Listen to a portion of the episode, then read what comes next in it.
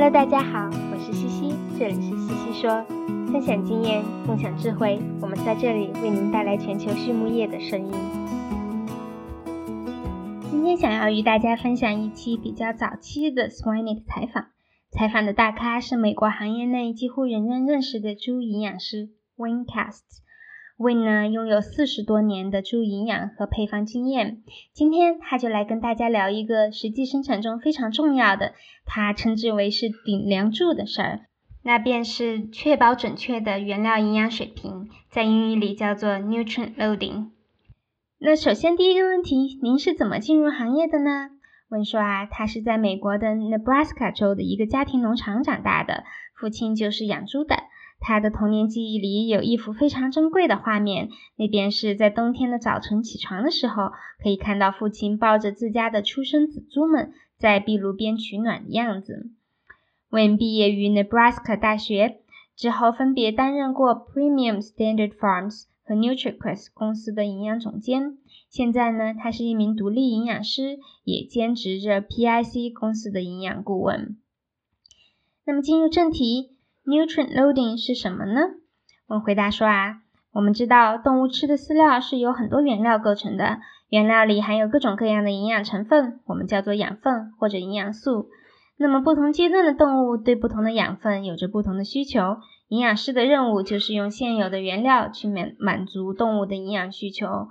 所以啊，我们在用配方软件做配方的时候，一方面需要去设置原料的营养水平。另一方面，也需要去设置动物的营养需求。那么，nutrient loading 指的就是准确设置原料的营养水平。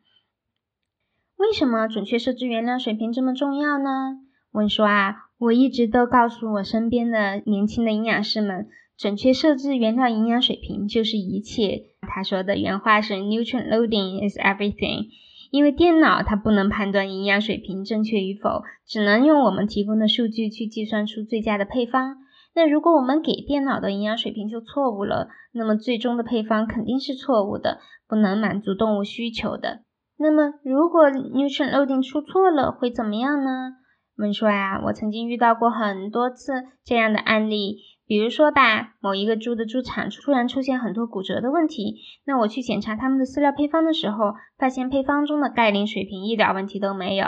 然而，实际饲料的钙的水平远远没有配方中计算的这么高。于是呢，我去挨个的检查每个原料的钙水平设置，最后发现问题出在了次粉上面。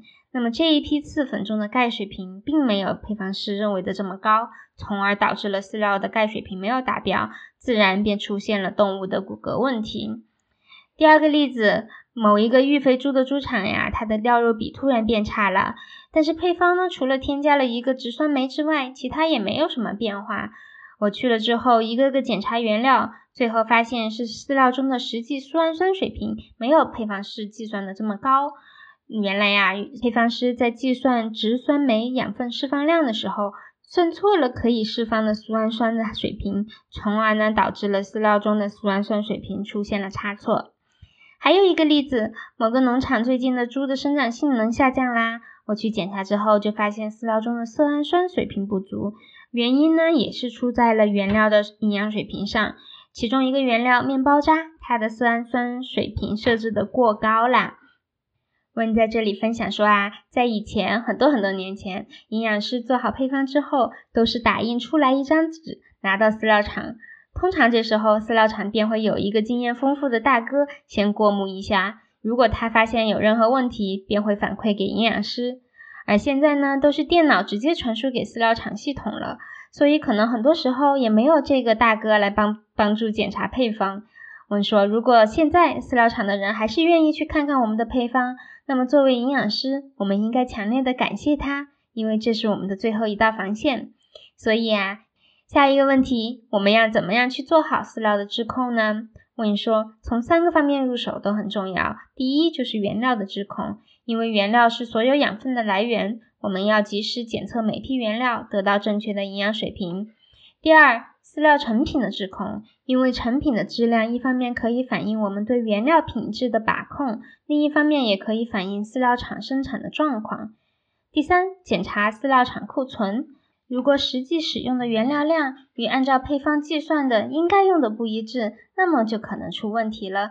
比如说饲料厂的秤可能就需要校正了。好，下一个问题，如何保证 nutrient loading 不出错呢？我们分享了两点。第一，他说啊，在做配方的时候必须要很仔细，尽量不要在疲惫的状态下去做配方或者改动配方。他会尽量在清晨做，保证头脑清醒、精力充沛，并且不会有太多的杂事干扰。第二，要多和其他的营养师交朋友，时常去交流原料的营养水平，比如打电话问一问：“嘿，如果你有几斤玉米、几斤豆粕，给你的赖氨酸水平有多高呀？”多交朋友，多交流，这一定是双赢互利的。下一个问题，作为新手配方师，需要注意些什么呢？问说啊，其实不论是新手配方师，还是有经验的配方师，到了新的环境做新的配方的时候，都要注意两点。第一，千万别上来就去改配方，而是首先要检查每个原料的营养水平，因为重要的事情说三遍，电脑它不懂原料啊。这个呢，可以通过 NRC 二零一二啊作为参考来检查，也可以通过和其他配方师的交流来检查。第二点，在添加各种饲料添加剂，特别是药物的时候，要特别注意留意这些原料里的钙的含量，因为石粉是很常用的添加剂载体，很容易一不小心钙水平就超标了，而钙水平过高也会负面的影响生长性能。下一个问题，您您在配方中遇到的一些实际挑战有哪些呢？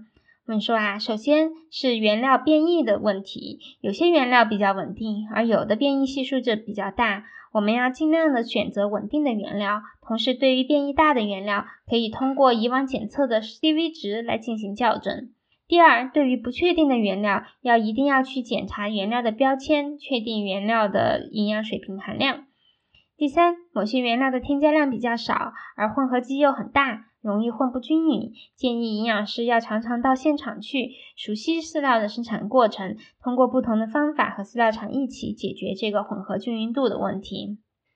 下面一个问题，问在行业中已经四十多年了，有没有遇到过什么有趣的原料呢？问说，我什么都遇到过，中餐馆的免费饼干、薯片、糖果、MM 豆，什么都给猪配过，哈哈，看来小猪吃的不错嘛。